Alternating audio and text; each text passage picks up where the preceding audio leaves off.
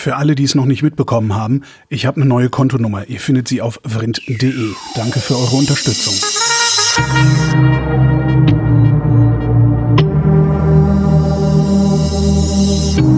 Wer redet, ist nicht tot. Willkommen zum Politikunterricht Leistungskurs und wie immer ist unser Lehrer der Thomas Brandt. Hallo Thomas. Hallo Holgi. Thema heute Thomas und zwar Hobbes. Thomas. Thomas Hobbes. Ja. Warum eigentlich Thomas? Warum nicht Thomas? Die englische Sprache ist doch total für den Arsch, oder? Ähm, Ich sag nur, ich sag nur tough und Dow. thou. The Dow ist tough. ähm, nee. Also ich bin ja auch Englischlehrer. Ich ne? weiß, ich weiß. Also das Interessante ist ja, das ist ja ein großes Problem des Great Vowel Shifts. Wollen wir nicht lieber über, Through und rough. ja, das ist relativ einfach. Die Kurzvokale haben sich geändert, die Ah, Langvokale nicht. Aber vielleicht reden wir lieber über Thomas Hobbes. Ja, ja. Thomas Genau. Hobbes. Genau. Äh, mit Hobbes, Locke und Rousseau macht der durchschnittliche Studierende gerne mal so eine mündliche Prüfung in politischer Philosophie. Und der Professor lässt dich schon durchfallen, wenn du Hobbes und Locke sagst, weil er weiß, du hast dich nicht damit beschäftigt. Ja, ich Ähm. erinnere mich daran, dass ich mal dachte, ich wäre super lustig, weil ich in der Deutscharbeit die ganze Zeit Theodor von Tane geschrieben habe. Nur leider war mein Deutschlehrer komplett humorbefreit und hat das jedes Mal als Fehler angekreidet. Und mit was? mit Recht. Aber ich fand mich total lustig, weil ich habe auch extra von und dann Tane mit TH, damit so. Das ist, das ist hier, ich willkommen beim Bildungspodcast. Vor allen Dingen, wie blöd muss man sein, zu denken, boah, ich bin voll der Witzbold. Und so in der neunten oder sowas, dann schreibst du das da so hin und, und wunderst dich, hä, wie soll ich denn überall so viele Fehler? Ach, schön. Ähm, ich, würde, ich würde nicht sagen blöd, sondern der, der Begriff ist jung. ja. Es ist vollkommen okay. Doof und 1,30. Also, naja, dieselben Witze mache ich heute noch, aber diesmal verdiene ich Geld damit. Jetzt give yourself a bit credit. Äh, ähm, ja, Thomas Hobbes. Wir steigen jetzt, nachdem du ja das letzte Mal bei Martin Luther wieder gelitten hast, darunter, dass das alles so christlich ist und dass das alles nicht dein Ding ist, steigen wir jetzt in Dinge ein, die dein Ding sind. Denn In Dinge, die mein Ding sind, sehr schön. In, in es, wir, wir sind in der, wir, wir sind am Ende der Renaissance angekommen im 17. Jahrhundert und äh, steigen jetzt mal so richtig ein in die frühe Neuzeit und damit auch in das Zeitalter der Rationalität und der Aufklärung. Ja. Und damit natürlich in vollkommen neue Gefilde der politischen Philosophie. Während wir vorher ja relativ viel so zwei Texte, Textsorten gefunden haben. Die eine Textsorte war so die praktische Seite, ne? so Machiavelli zum Beispiel, ja, wie, wie halte ich mich an meine Herrschaft und sowas. Und das andere war immer so wie eine, rechtfertige ich meine Herrschaft überhaupt? ja, das andere war auch immer die Frage des guten Herrschens, aristotelisch und die Frage, und die Frage, inwiefern überhaupt Politik und Moral und das gute Christensein miteinander vereinhängen. Das interessiert uns jetzt alles nicht mehr. Stattdessen haben wir ein anderes Problem. Äh, wir dividieren nämlich die Moral und das Christentum so ein bisschen aus der, Bild, äh, aus der Politik raus und stellen den Menschen als das Primat hin. Und haben jetzt aber einmal natürlich so ein kleines Problem, dass wir nämlich keine Rechtfertigung mehr für Herrschaft haben. Ne? Die alte Her Aber hatten wir, hatten wir das Problem nicht bei Luther schon? Ja, aber der wollte das noch in einer anderen Richtung beantworten. Okay. Und jetzt sind wir nochmal so 150 Jahre später. Ja. Ähm, bei Luther war schon so ein bisschen die Sache, wie bringe ich das alles überein? Ne? Also wie bringe ich vor allen Dingen auch diese Frage noch überein mit, mit kann ich jetzt als guter, ja, muss ich als Christ Herrscher, äh, kann ich als Christ ein guter Herrscher sein? Muss ich als Herrscher ein guter Christ sein und so? Wie hängt das zusammen? Und ähm, wie ist dieses Verhältnis zwischen, zwischen Religion, Kirche, Staat, ne? Und, und diese, diese zwei, diese zwei reiche Lehre, äh, das interessiert uns ab jetzt eigentlich nicht mehr. Ne? Sondern wir sagen ja, äh, das, das Religion ist immer noch da, das werden wir beim nächsten Mal, wenn wir über John Locke reden, wir, wir sehen, dass auch christliche Konzepte noch da sind, aber die christlichen Konzepte bewegen sich jetzt sehr stark aus dem Denken der Philosophie heraus und wir haben jetzt halt humanistische Konzept. Das haben wir bei Thomas Morus schon gehabt. Der war auch eigentlich Humanist, aber der war halt katholischer Humanist. Ne? Und äh, war dementsprechend auch jemand, der gesagt hat, okay, ich muss das alles noch miteinander vereinigen, wobei wir ja von ihm nur Utopia besprochen haben. Mhm. Aber Großbritannien ist da auch weitaus weiter als Deutschland, muss man sagen. Wie kommt das eigentlich? Erste, erste gut, wirklich gute Antwort ist, frag Matthias. Ja. Ja, der kann das bestimmt besser erklären als ich. Meine These ist, äh, dadurch, dass Europa um die Zeit, also Deutschland insbesondere, eigentlich komplett schon zersplittert ist. Ja, damals gab es kein ja. Deutschland, ja, ja, ja. Ähm, hast du ein unheimliches Problem, überhaupt so ein, so, so ein Diskursfortschritt zu kriegen. Wenn man sich das anguckt, äh, die Romantik in Großbritannien, also solche Sachen wie, also jetzt literarische Romantik, sowas wie äh, Frank Frankenstein und Percy Bysshe Shelley und Lord Byron und diese ganzen Nasen, mhm. sind so im Schnitt 50 Jahre, das ist so französische Revolution und die Romantik in Deutschland ist Heinrich Heine und das ist dann 50, 60 Jahre später. Einfach entwicklungsmäßig. Wir sind relativ lange hinten dran. Die Renaissance Shelley, kommt relativ Moment, Shelley war aber doch nicht französische Revolution. Shelley war doch schon 19. Jahrhundert. Nee. Da aber. Äh, die französische Revolution war übrigens 1790. 1789. Naja, es ist ja, ja fast ne? noch. Ja. Ja, ja, ne? ist ja fast 19. Jahrhundert, ja, ist recht. Genau. Ja, genau. Ja, ja, ja. Also das alles, das, ist, das ist um die Zeit und du hast dann. Guck, Frankenstein, ja, guck, ja, Frankenstein 1818, ja. Genau, Passt. und du hast, du hast dann äh, für, in der englischen Literaturwissenschaft wird manchmal Goethe auch als Romantiker gesehen. Mhm. Ja, und solche Leute. Und das, das siehst du, das ist 20, 30 Jahre später. Ne? Das kommt alles später. Mhm. Ja.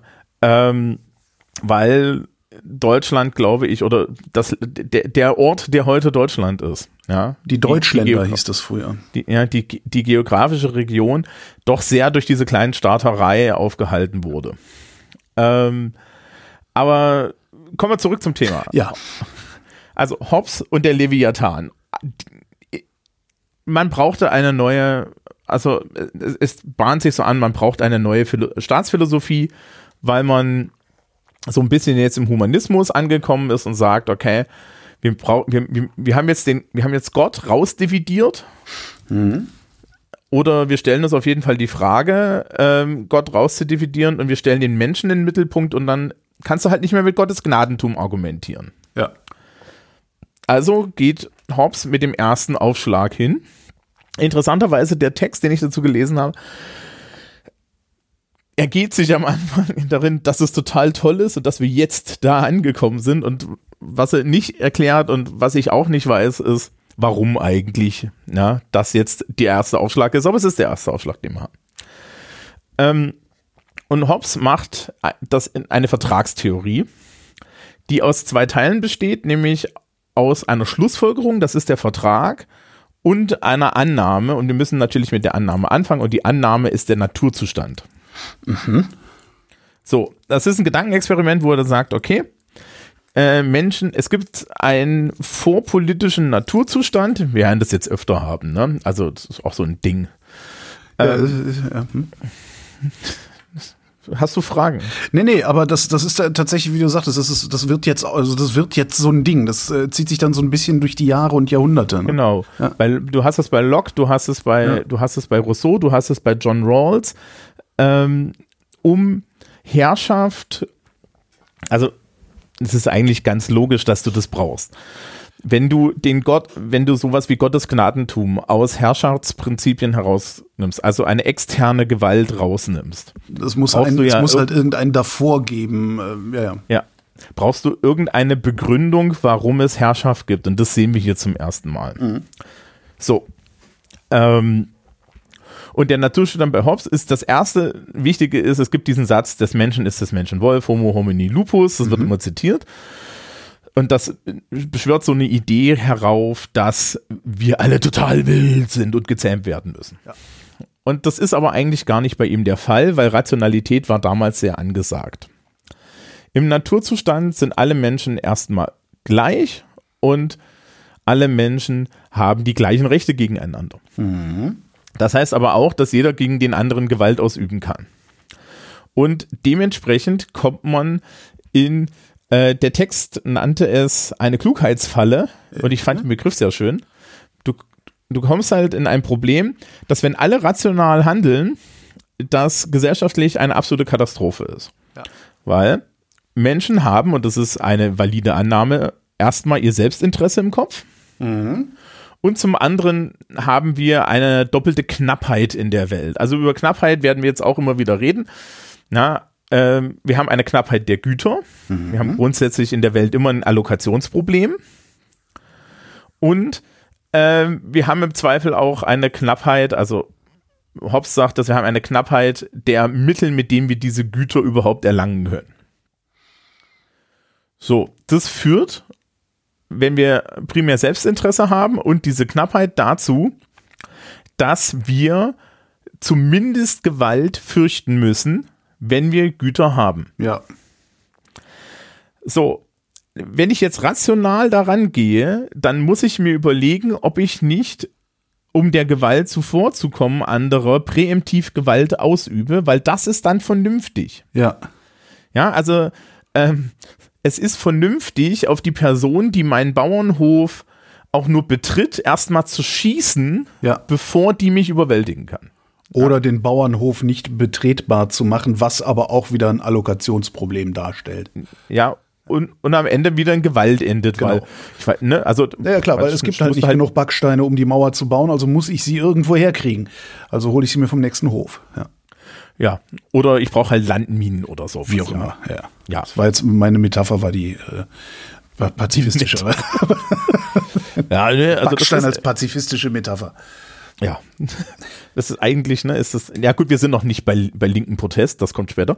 Und ähm, so, aus diesem Naturzustand heraus sagt dann, sagt dann also Hobbes, hm, jetzt sind die alle vernünftig, das heißt also, sie finden das alle auch ausreichend bescheuert, weil das ist eigentlich unerträglich so Ja. zu leben. Ne? Also niemand möchte die ganze Zeit unter Angst leben und niemand möchte eigentlich in, in einer Welt leben, wo, die, wo er die ganze Zeit Gewalt ausüben muss, nur damit er irgendwie in Ruhe leben kann oder Angst davor haben muss, dass der andere Gewalt ausübt, weil der genauso logisch denkt wie du selbst. Wir sind also, unsere erste Erkenntnis ist, wir haben die Vernunft des offis- off offensiven Misstrauens. Ja, also Okay, wir misstrauen allen. Und das ist ja erstmal vernünftig in dieser Welt. So, ha, damn, und was machen wir jetzt? Und dann ist der nächste Schritt zu Wir, sagen, wir bilden Banden, weil der Mensch ja außerdem noch kooperativ ist. Es, äh, sieht, sieht Hobbes das eigentlich? Ja, das Problem mit dem Kooperativsein kommt jetzt. Das Ko- Problem mit dem Kooperativsein ist, wenn wir beide jetzt eine Bande bilden, Ja. was hält mich ab, dir nach äh, äh, äh, dir an passender Stelle ein Messer in den Rücken zu stechen?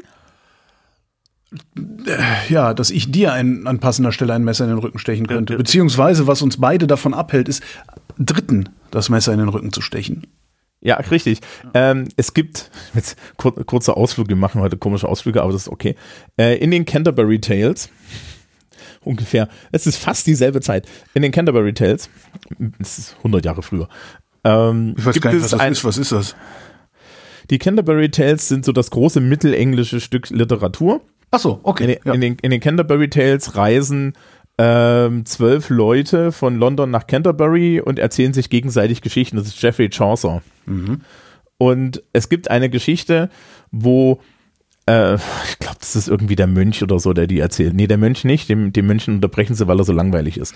Ähm, ja, ist sehr schön. Der Ablassprediger ist das, genau. Der Ablassprediger, der Pardoner, das ist die Pardoner's Tale, der erzählt diese Geschichte. Das ist von drei Männern, die den Tod suchen. Und dann sagt jemand zu ihnen, ja, geht auf diesen Berg, sucht den, ähm, dort findet ihr den Tod und auf dem Berg ist ein Schatz. Und ähm, die drei Männer vergiften und erstechen sich alle gegenseitig, weil sie den Schatz alleine haben wollen. Case in point. Das ist genau das Problem. Bandenbildung funktioniert nicht, wenn alle offensives Misstrauen haben. Ja, das, das ist immer so ein Ding. Du brauchst halt Machtmittel. Und die Machtmittel sind schwierig zu kriegen. Und dann brauchst du nur genug Leute, die dir auf die Fresse hauen. Das ist immer so ein Problem. So. Und wenn wir das jetzt auf der Gesellschaftslevel sehen, dann müssen wir jetzt, kommen wir erstmal auf die Idee, okay, das heißt also, wir müssen uns alle gegenseitig einschränken, damit wir dieses, diese Idee überwinden, dieses offensive Misstrauen. Ja, aber Ja? warum sollten wir uns einschränken? Also wie, Weil wir das, weil wir äh, das absolut, also dieser dauerhafte Kriegszustand, dieser latente Kriegszustand Ja. ist hoch anstrengend ja. und da will eigentlich keiner dr drin leben. Also die, die Grundannahme Doch, der, ist, der Stärkste möchte da leben. ja nee, der Stärkste ist ja auch nur allein. Ja, okay, da Dann- könnte da wieder eine Bande fünf- kommen. Ja, okay, ja. Hm, hm. Ne? Und dann, also, ne, dann, dann finden sich vier Leute, die kloppen dem auf dem, die, die kloppen den irgendwo zusammen Mhm. und dann stechen die sich alle das Messer in den Rücken, ja, ähm, damit sie, ne, also Okay, so, so, ja. so ne, hm, verstehst das Problem. Also sind alle so vernünftig, dass sie nicht Gewalt anwenden. Ja, nee, es sind alle so vernünftig, dass sie Gewalt anwenden würden, um sich selber zu schützen und das auch präemptiv, weil das ist vernünftig. Mhm. Ja. Die sind aber auch alle so vernünftig zu wissen, dass das bescheuert ist. Ja. Ne? Weil, also, das ist, das ist das Tolle. Das ist hier rein rational argumentiert. Und deswegen sagst du, ey, wir haben, eigentlich hat niemand Bock darauf. Eigentlich sieht, sehen alle, dass das blöde ist. Das heißt, wir können uns nur, wir können das nur überwinden, wenn wir uns alle in unseren Freiheiten einschränken. Ja. Und dann ein System zu entwickeln, das gerecht ist. Ja, also sprich, Weil wir immer noch das Verteilungsproblem haben, ja. Genau, wir brauchen also eine Gerechtigkeit, die für alle gilt und bei der sich alle äh, eigenständig, eigenständig einschränken. Und Ho- Hobbes formuliert dann zwei Regeln. Ja, und das erste ist ein Friedensgebot. Jedermann hat sich um Frieden zu bemühen, solange dazu Hoffnung besteht. Kann er ihn nicht herstellen, so darf er sich alle Hilfsmittel und Vorteile des Krieges verschaffen und sie benutzen. Nochmal. Jedermann hat sich um Frieden zu bemühen, solange dazu Hoffnung besteht. Ja. Kann er ihn nicht herstellen, so darf er sich alle Hilfsmittel und Vorteile des Krieges verschaffen und sie benutzen. Aber auch nur wiederum, um Frieden herzustellen. Nö, steht erstmal so. Okay. Ja, also sprich, ja, wir haben uns alle um Frieden zu bemühen, solange dazu eine realistische Hoffnung besteht und ansonsten it's a free for all. Ja, und dann sollst du das und das dann die zweite Regel ist dann, jedermann soll freiwillig, wenn andere ebenfalls dazu bereit sind, auf sein Recht auf alles verzichten, soweit er dies um des Friedens und der Selbstverteidigung willen für notwendig hält. Und er soll sich mit so viel Freiheit gegenüber anderen zufrieden geben, wie er anderen gegen sich selbst einräumen würde. Die erste Hälfte klang so ein bisschen nach so einem Unterwerfungspazifismus und die zweite nach Kant. Ja, na ja klar, das ist jetzt die, das ist jetzt die Zeit. Ja. Also die, die Idee ist im Endeffekt, du sollst dich um Frieden bemühen und freiwillig dafür Rechte aufgeben bis zu dem Maß, wo du sagst, das reicht mir für die, also ne, bis zu dem Maß, wo es für die Wahrung des Friedens und der Selbstverteidigung reicht Ja. also für die ihr das notwendig hält. Und gleichzeitig musst du den anderen dieselben Freiheiten gegenüber einstehen, die du gerne haben möchtest. Und ja, das ist natürlich, ne, wir sind jetzt in der Zeit der Aufklärung. Das, das, das wie Kant klingt, ist kein Zufall. So hat man jetzt da gedacht. So, diese zwei Regeln würden dazu führen, dass man Frieden in der Welt hat, weil ich muss mich die ganze Zeit bemühen, und ähm, jeder soll sich einschränken und wenn sich alle einschränken, dann kommt es nicht mehr zum Krieg. Ja, und gleichzeitig soll ich den anderen aber so viel Freiheit lassen, wie, wie ich auch haben möchte, weil dann haben die eigentlich auch kein Kriegsinteresse mehr. Ja. Jetzt ist das Problem, ist ja schön und gut, aber ohne Autorität ist das alles nichts wert, weil da muss sich nur einer nicht dran halten. Ja.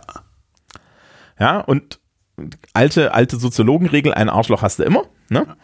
So, Und vor allem Und des- ein Arschloch reicht. ja. Und deswegen braucht man jetzt Autorität. Also braucht man, ist der dritte Schritt, die, die dritte, ja, der dritte Teil äh, seines Verfahrens zu sagen, okay, wir haben erkannt, wir wollen diesen Kriegszustand nicht.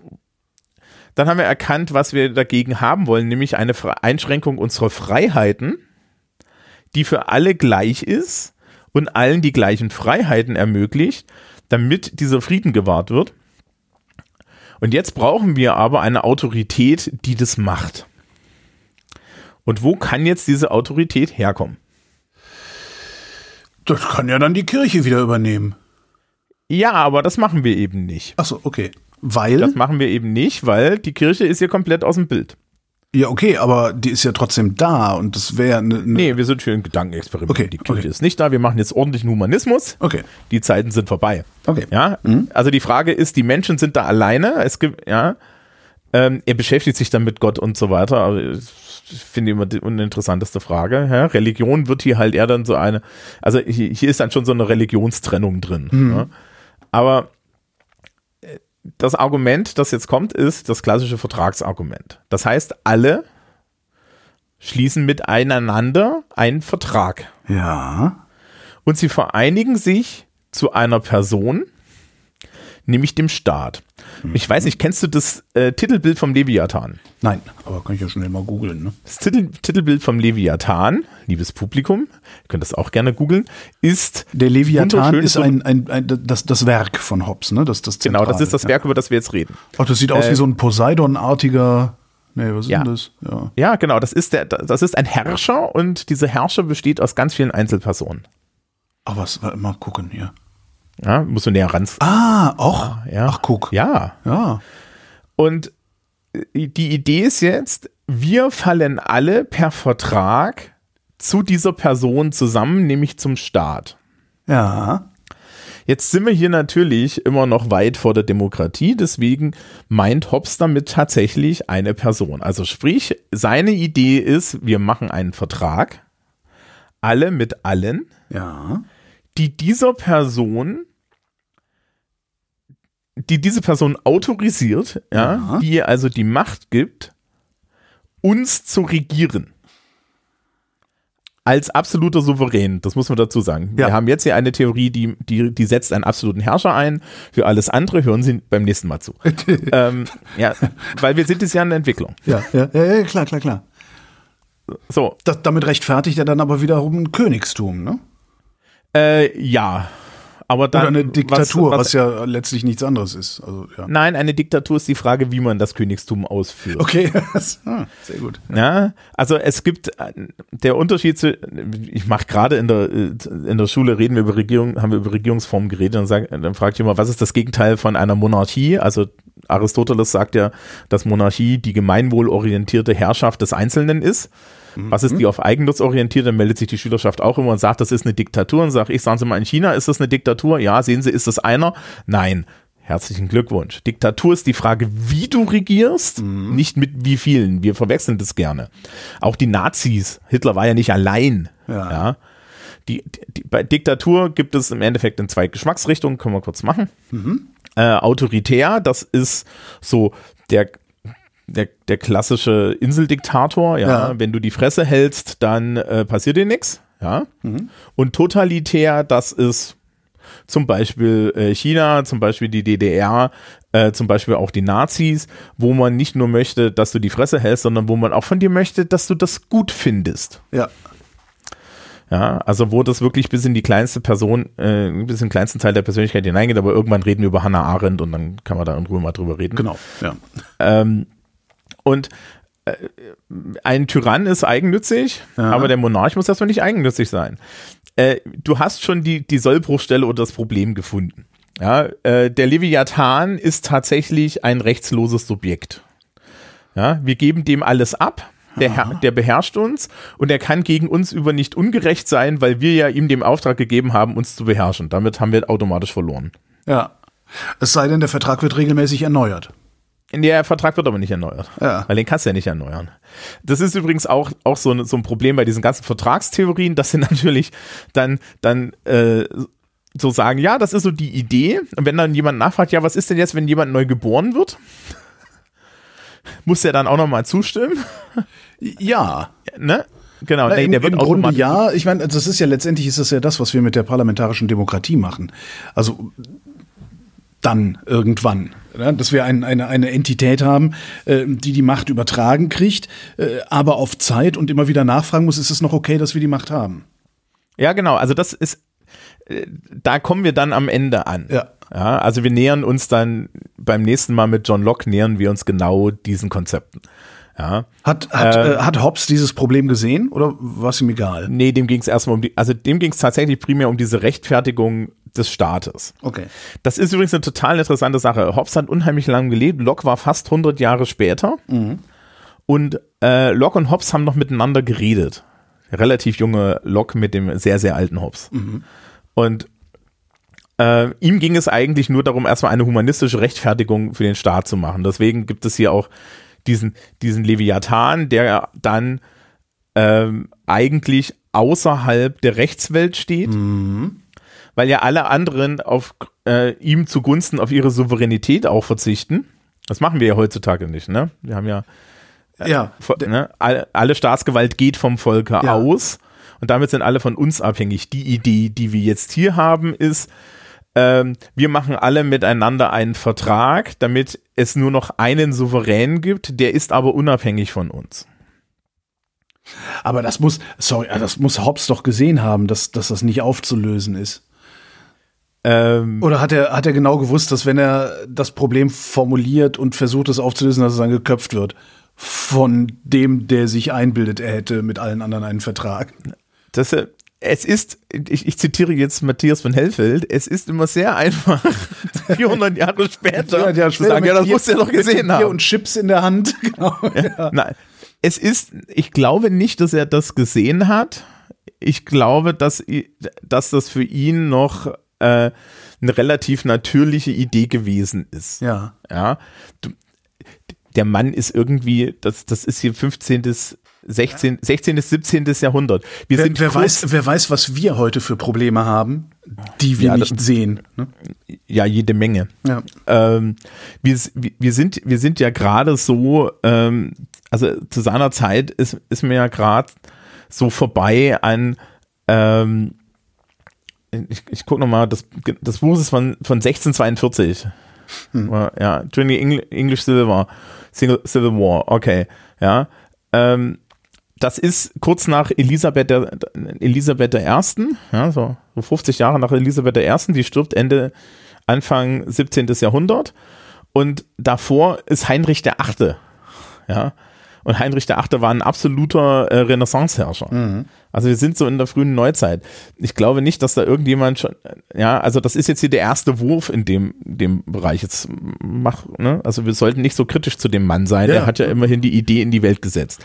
Also Hätte ja sein können, dass irgendwann von ihm dann mal Aufzeichnungen gefunden worden sind, äh, auf denen steht, ich, mir ist völlig klar, dass das so nicht funktioniert, aber ich wollte nicht geköpft werden von Heinrich dem Achten oder so. ne? Nee, nein, das ist, also äh, das, das Denken war da schon relativ frei.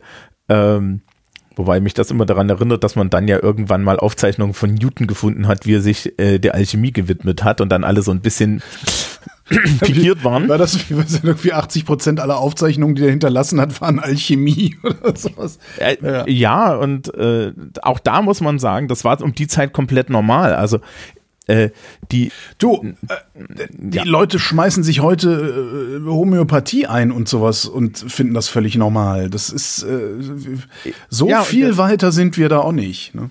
äh, doch, ich würde eine Fallunterscheidung an der Stelle machen.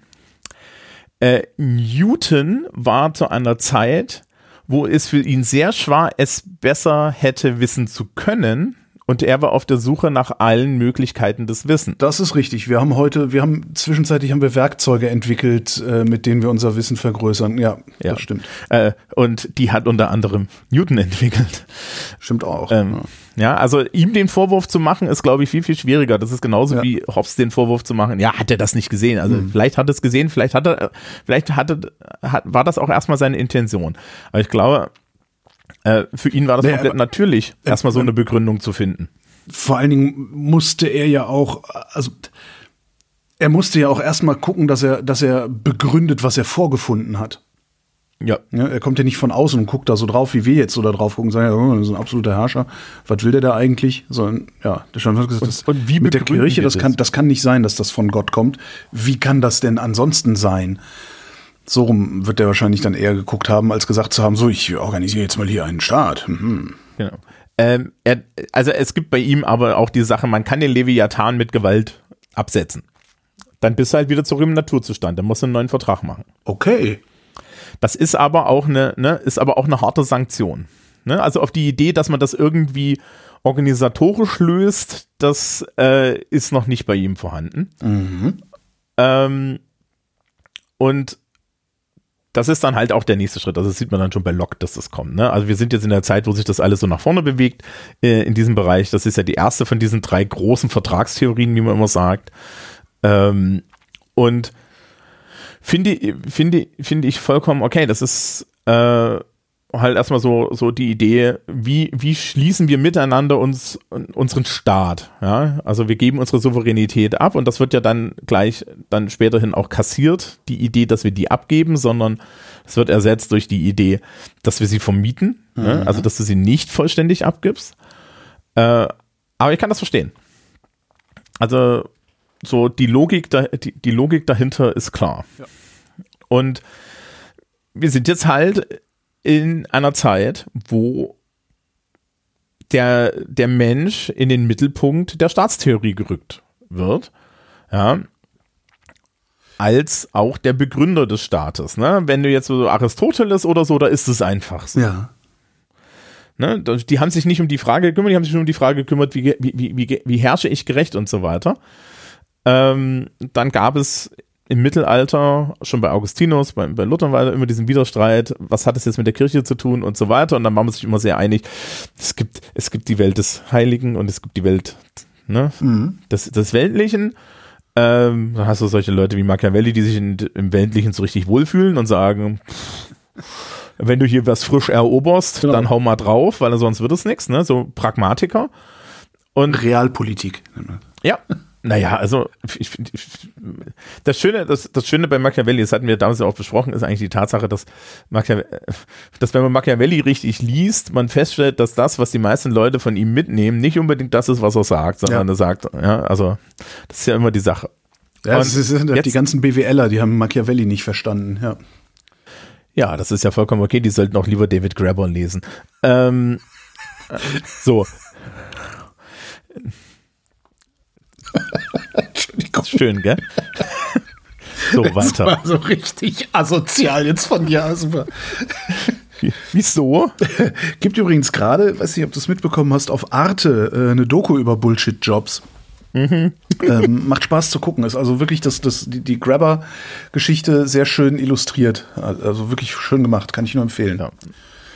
So, jetzt Ähm. machen wir weiter. Warte mal, ich mache eine Schnittmarke, dass ich das rausnehme, weil wahrscheinlich gibt es die Doku nicht mehr, wenn das veröffentlicht wird. So. Okay, also äh, und jetzt sind wir halt bei der Frage, wie stellen wir die Menschen in die Mitte der, der Politik? Ne? Das ist das erste Ja. Mal, dass sich die Frage gestellt wird, wie generiere ich das ohne Gottes Gnadentum? Und die, die Vertragstheorie ist geboren. Und, ich, und du hast halt auch so ein bisschen so ein Erklärungsproblem, weil eigentlich sind soziale Strukturen autoemergent. Ja. So, aber du kannst dich ja jetzt nicht, also das Problem ist, glaube ich, auch so ein bisschen, gerade in so einer Zeit der Rationalität und so weiter, in de- der man da ja ist, kannst du dich nicht hinstellen und kannst dann so den Soziologen machen, wie wir das heutzutage machen und so. Es Ja, ist es autoemergent. entsteht äh, halt. Das ent, genau, das entsteht halt aus sich. Äh, Ja, Ja, aber auch, auch da müssten wir ja dann irgendwann mal hinkommen, dass das, ne, also dass, dass, dass diese, diese, diese Idee, äh, dass aus, aus vielen Einzelwillen ein Gemeinwille entsteht, ist ja letztlich so eine autoemergente Idee. Mhm. Was, wer, wer war das nochmal? Das war, wer war denn das? das Äh, ist Rousseau. Rousseau war das? Rousseau sagt schon, dass es den Volonté General Genau, Volonté Générale, genau. Ja. Äh, wo ich dir dann, Spoiler, erklären werde, dass das eine ganz, ganz schlimme Idee ist. Sehr gut. Was ich die ganze Zeit denke ist, wir, wir hatten, wir hatten, äh, also bisher war der Staat von Gott gegeben. Jetzt wird der Ja. Staat vom Menschen gegeben. Ähm, w- werden wir, äh, vielleicht, vielleicht ist es auch, vielleicht sind wir auch äh, in, in unserer Gegenwart äh, gerade dabei, da anzukommen, die Frage zu stellen, warum überhaupt Staat? die Frage, die Frage stellen ja schon die Anarchisten im 19. und 20. Jahrhundert. Das meine ich mit unserer heutigen Zeit. Also das ist ja jetzt alles Ja. Ideengeschichte, ist ja, Ja. jetzt nichts, was über ein Jahrzehnt nur. Ähm, also ich kann mal meine Antwort geben, weil äh, soziale Gruppen automatisch zu Hierarchien sich generieren Ja. und wir nur zwei Möglichkeiten haben, damit umzugehen. Die eine Möglichkeit ist, wir können das so, so wir haben ja gerade eigentlich einen Witz über Emergenz gemacht, ne? Ähm, wir, wir, können, wir können jetzt sagen, ja, das ist einfach emergent. Dann ist es aber eigentlich komplett rechtslos. Ne? Dann sind wir, dann sind wir bei so Sachen, wo man eigentlich hinten Raum nach, nach, nach Hobbes gesagt einen Vertrag bräuchte, damit man mal guckt, wer da eigentlich das Recht hat. Ja. Ja? Und äh, die andere Möglichkeit ist, wir regeln das für alle.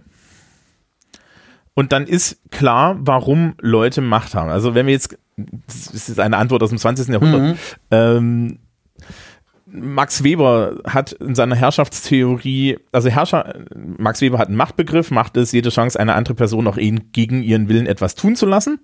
Und Herrschaft ist die Chance, auf einen gewählten Befehl bei einer Gruppe gefolgt zu bekommen. Das heißt also, Herrschaft ist anerkannte Macht. Ja. Den Witz mache ich immer am Anfang des Schuljahres, wenn ich dann zu den Schülerinnen und Schülern sage, so, in diesem Raum hier habe ich Macht, dann guckt die mich immer alle an, dann sage ich so, machen Sie mal da drüben das Fenster auf, dann macht die mal das Fenster auf, Ja, das weiß ich gut, später fangen sie alle an zu lachen.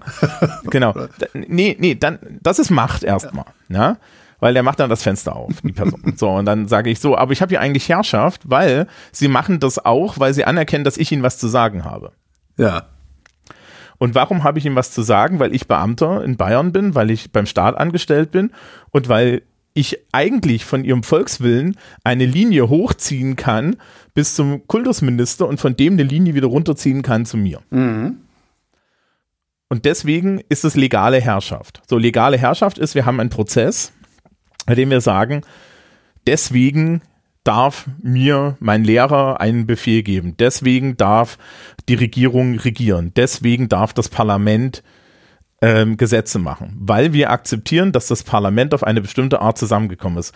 Übrigens, wenn wir aktuell reden, die, die, gerade Diskurse in den USA über, Ja. Wahlen, über Wahlen und so weiter, das kratzt tatsächlich an den an der wichtigsten Sache des Staates. Ja, weil wenn, wenn, wenn, wenn, wenn die Leute nicht mehr glauben, dass du eine legale Machtba äh, Herrschaftsbasis hast, ne, Ja. auf, diese, auf diesen Regeln, dann hast du nur noch drei andere Optionen, die können wir kurz durchgehen. Das eine ist Tradition, das Ja. ist die alte Begründung fürs Königtum. Das haben wir schon immer so gemacht. Die zweite Möglichkeit ist Demagogie. Ja.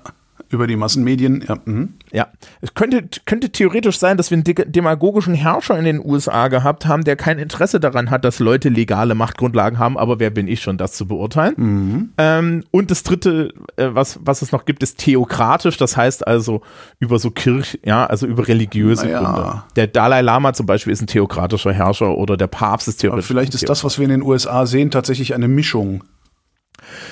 Ja, na, man kann Weil, sich weil ja überlegen. die, zumindest theo, theokratische Begründungsmodelle, theokratische Strukturen werden ja durchaus benutzt, auch äh, um, um Macht auszuüben.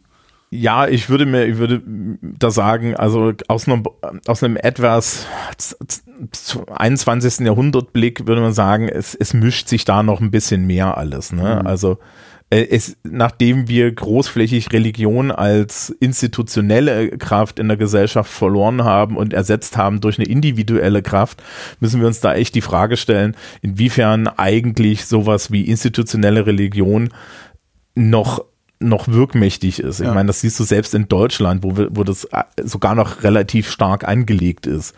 Ne, dass institutionalisierte Religion so ein Problem ist, aber dann hast du individualisierte Religion und die ist aber viel, viel anfälliger auch zum Beispiel für Demagogie. Ja. Das heißt also, es gibt durchaus, auch wenn das vielen Leuten dann immer nicht gefällt, es gibt ein, durchaus ein gutes Argument dafür zu machen, dass man sowas wie die katholische Kirche und sowas vorhält. Ja. Ja, weil das sind äh, organisierte Gefäße für Glauben. Ja. Das sind aber auch halt, und das ist dasselbe Argument, was ich jetzt gerade für den Staat gemacht habe, ne? Es ist irgendwie eine legal, mit, legaler Herrschaft versehene Glaubenshierarchie und nicht irgendeine Willy-Nilly-Glaubenshierarchie, wo jeder was behaupten kann. Ja? Also, um Bischof zu werden, musst du, auch wenn wir jetzt sagen können, das ist alles bescheuert, ne, musst du, musst du bestimmte Kompetenz auf irgendeine Art nachweisen. Ja, ja, ja. Na, auch wenn wir uns ewig über die Kompetenzbasis streiten können. ja und Also- gute Witze drüber machen können und so. Ja. Ja, aber das am, am, am Ende ist, Ist, der Bischof halt der Bischof, ja. eine festgelegte Hierarchie, die, für die sich alle einigen, einer Hierarchie, die emergent ist, immer vorzuziehen, weil emergente Hierarchien sind aus meiner Sicht inhärent ungerecht.